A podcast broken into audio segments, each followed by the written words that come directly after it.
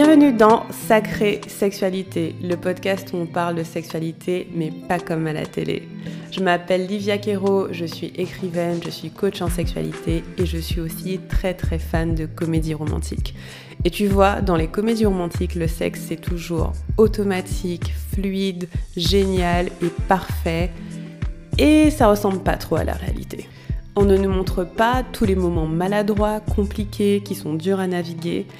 Et on ne nous montre pas non plus toute la dimension magique, sacrée de la sexualité qui va bien au-delà de mélanger les corps. Eh bien, tu sais quoi, dans ce podcast, c'est exactement ce qu'on va faire. On va parler des choses qui sont un peu compliquées, un peu difficiles et dont personne ne parle jamais, et en même temps, on va parler de la dimension spirituelle, énergétique de la sexualité, qui en fait en fait un outil qui te permet de te reconnecter à qui tu es et qui impacte tous les aspects de ta vie. Je suis très heureuse de t'accueillir dans ce podcast et je te dis à tout de suite pour l'épisode du jour.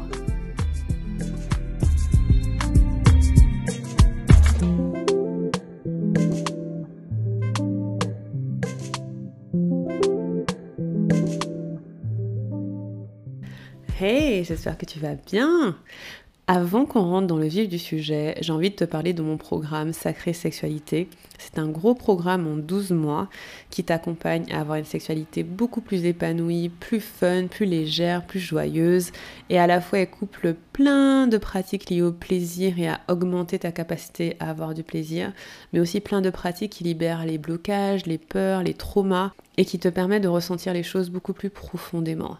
Donc si ça t'intéresse, si tu as envie que ta sexualité fasse partie de tes priorités, je t'invite à aller regarder sur mon site, c'est liviakero.com slash programme, très facile, et tu verras toutes les infos. J'ai écrit une super longue page de vente qui explique tous les détails, et si tu as des questions, n'hésite pas à m'écrire.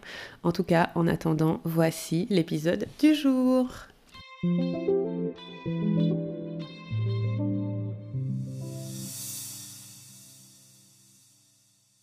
Aujourd'hui, on va parler de la virginité. Franchement, ça fait hyper longtemps que je veux faire cet épisode et euh, le jour est arrivé. En fait, le concept de virginité, d'être vierge, euh, j'ai beaucoup de choses à dire dessus. Mais pour moi, c'est un concept qui est capitaliste et patriarcal. Je vais vous expliquer pourquoi. Et qui est très ancré dans un conditionnement religieux. Déjà, c'est quoi la virginité dans le sens commun qu'on connaît. C'est souvent lié, on en parle souvent pour les jeunes femmes, les personnes qui ont une vulve. On peut en parler pour les personnes qui ont un pénis, mais c'est moins dans la conversation. Et c'est le fait de ne pas encore avoir fait l'amour avec quelqu'un. Donc on est vierge quand on n'a pas encore fait l'amour avec quelqu'un. Rien que ça, c'est compliqué, parce que quelle est la définition de faire l'amour avec quelqu'un? Déjà, c'est souvent très hétéronormé, parce que ça va être euh, dans l'idée, euh, voilà, tu es une jeune femme qui n'a pas encore eu de sexe avec pénétration, donc on va considérer que tu es vierge. D'ailleurs, dans pas mal de religions, euh, c'est lié au fait de ne pas avoir été pénétrée dans le vagin. Et je me rappelle une époque où quand j'étais étudiante, j'avais quelques copines qui faisaient pas mal de sexe anal parce que du coup là, ça ne voulait pas dire qu'elles n'étaient pas vierges puisqu'elles n'avaient pas été pénétrées dans le vagin. Et vous verrez que c'est très logique. Hein que la virginité soit liée à la pénétration vaginale. Je vais vous expliquer pourquoi. Donc il y a ça, il y a le fait de ne pas avoir fait de sexe avec pénétration. Donc est-ce que, par exemple, si je suis une jeune femme et que je suis euh, gay ou lesbienne, je fais l'amour avec une autre euh, personne qui est gay ou lesbienne, est-ce que ça veut dire que je suis vierge, étant donné que j'ai pas été pénétrée? Euh, Si je suis un garçon homo et que je couche avec quelqu'un d'autre qui a un pénis, est-ce que je suis vierge puisque je n'ai pas pénétré de vagin ou pas? Et en fait, déjà là, la définition, elle est un peu étrange. Pourquoi euh, codifier une première fois? Pourquoi mettre un nom dessus?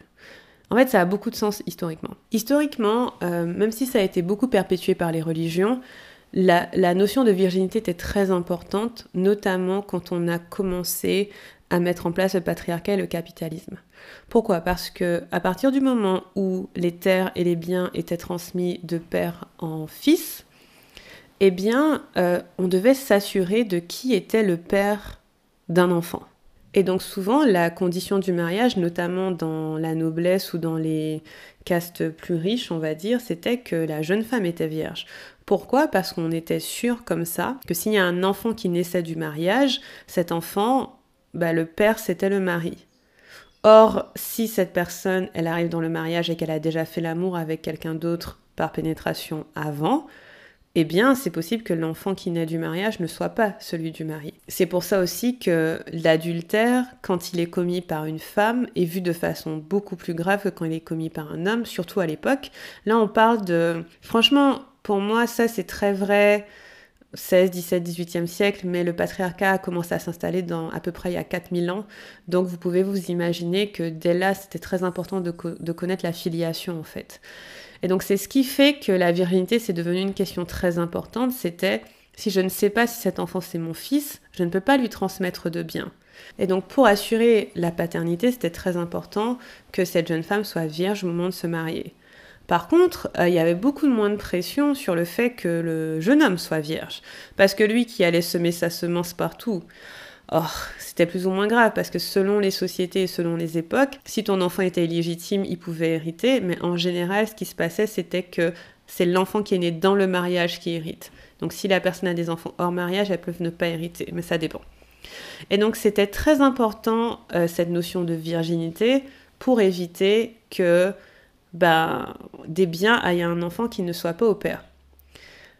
Pourquoi je dis aussi que c'est lié au capitalisme? C'est parce que le patriarcat et le capitalisme se sont construits à peu près en même temps.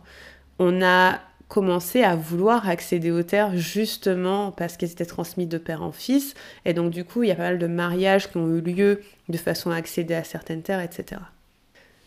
Il y a une époque, en tout cas j'ai lu euh, que dans certaines civilisations, il y a pas mal de millénaires, quand la situation était inversée et qu'on était plutôt dans une société matriarcale, j'ai lu dans un livre qui s'appelle The Evolution of Desire, que j'ai bien aimé, que par exemple il y avait euh, une société où, en gros, le père d'un enfant, c'était toutes les personnes qui avaient couché avec la mère pendant qu'elle était enceinte.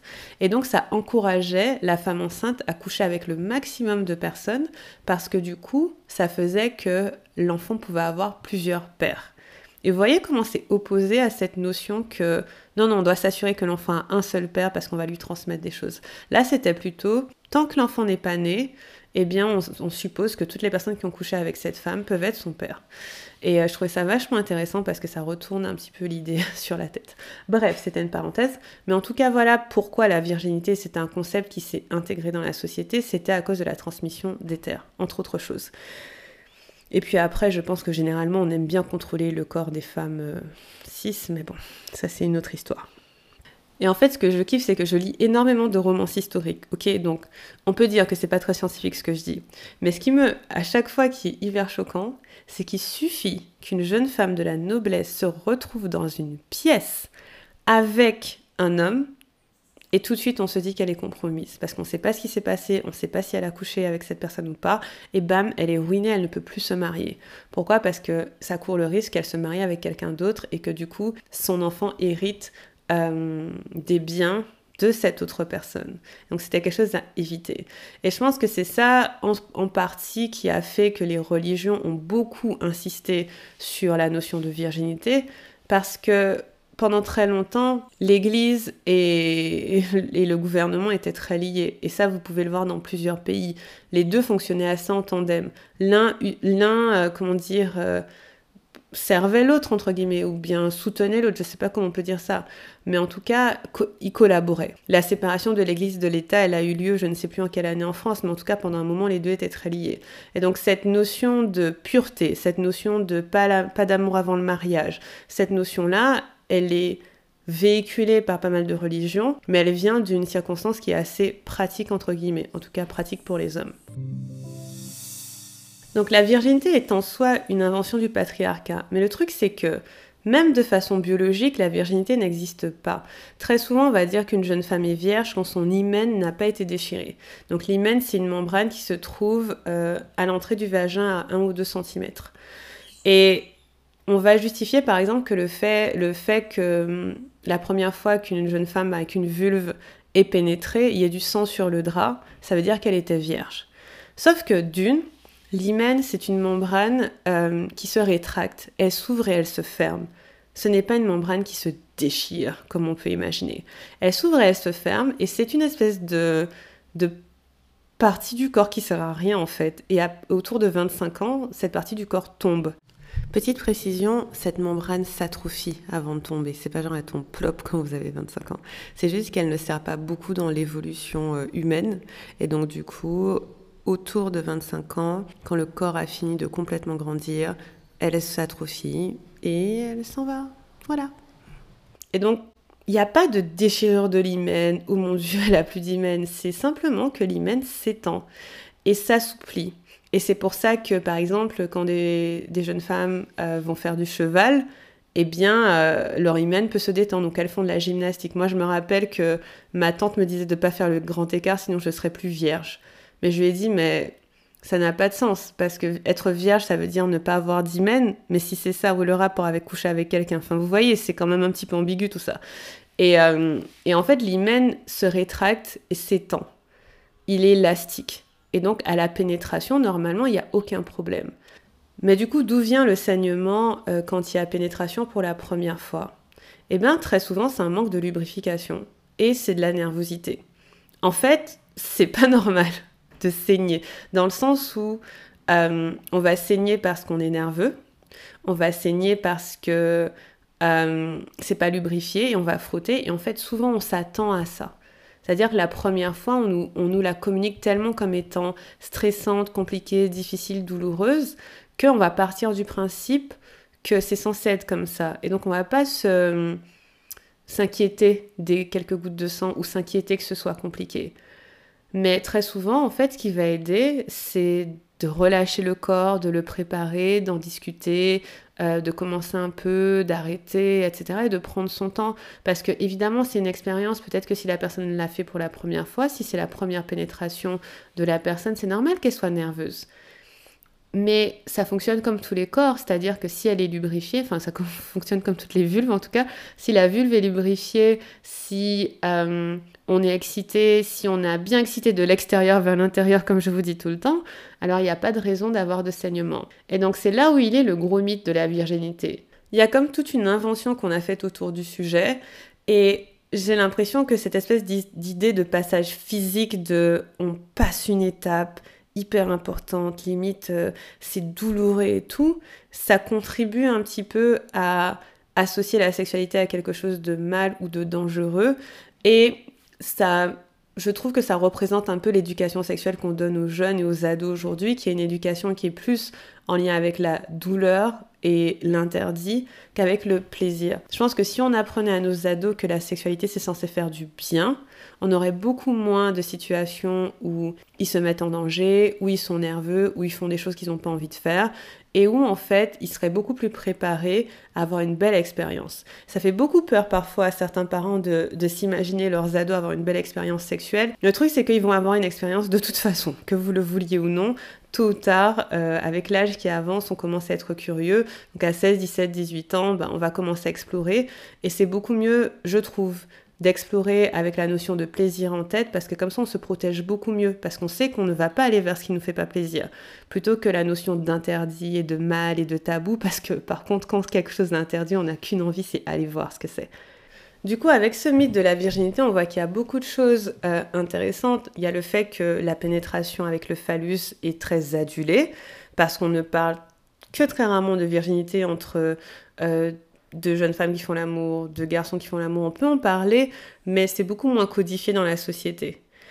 On, a, on associe de la non-pureté à la virginité, alors qu'en fait c'est juste qu'on a fait une expérience euh, sexuelle pour la première fois. On pourrait plutôt associer ça à la première fois. Et pourquoi ma première fois ce serait pas la première fois que j'ai fait une fellation? Ça fait de moi quelqu'un de plus pur, je sais pas.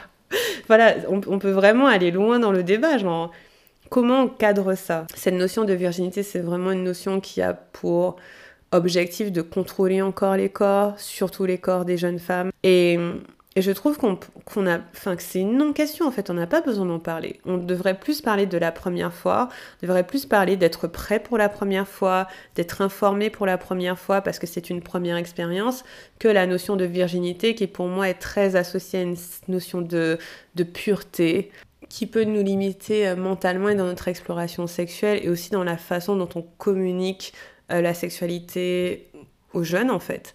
Notamment euh, aux États-Unis, vous verrez que beaucoup de l'éducation sexuelle elle est autour de l'abstinence. L'abstinence qui va dire tu dois rester vierge jusqu'au mariage, surtout les jeunes femmes encore une fois.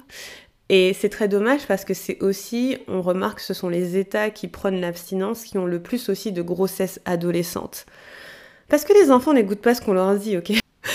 Tu leur dis ne fais pas l'amour avant le mariage, ils vont faire ok d'accord, et puis sur un malentendu ils vont le faire. Sauf qu'ils vont le faire sans avoir aucune information sur la protection et aucune information sur le plaisir qu'ils sont censés avoir ou pas sur le sujet. Et c'est pour ça que pour moi la virginité c'est l'un des concepts qu'on doit vraiment remettre en cause et qu'on doit challenger un peu, se demander d'où ça vient, pourquoi on utilise ce terme, en quoi il nous est utile, est-ce que c'est un terme qui nous est effectivement utile, parce que pour moi c'est un terme qui ne sert pas beaucoup il vient d'une construction sociale et patriarcale, mais en quoi c'est important pour moi de savoir si un enfant, si quelqu'un est vierge ou pas? J'ai plus besoin de savoir qu'est-ce que, comment je peux l'aider en fait à vivre ces expériences de façon safe, avec du plaisir et qui soit une bonne fondation pour le futur. Je trouve que ça c'est beaucoup plus intéressant. Voilà, si vous avez des questions ou des remarques, n'hésitez pas à m'écrire sur Instagram. Je vous embrasse et je vous dis à bientôt pour un prochain épisode. Salut Merci du fond du cœur d'avoir écouté cet épisode de Sacrée Sexualité. Tu déchires. Si cet épisode t'a plu, je t'invite à faire une petite capture d'écran, la partager dans tes stories et me taguer à Livia Kero pour me dire ce que tu as préféré. Et pour me donner le max de force, la meilleure façon c'est de me laisser un avis 5 étoiles sur l'appli de ton choix, soit sur Apple Podcast, soit sur Spotify. Ça me fera très très plaisir de te lire. Sur ce, je te dis à très bientôt pour un prochain épisode. Moi.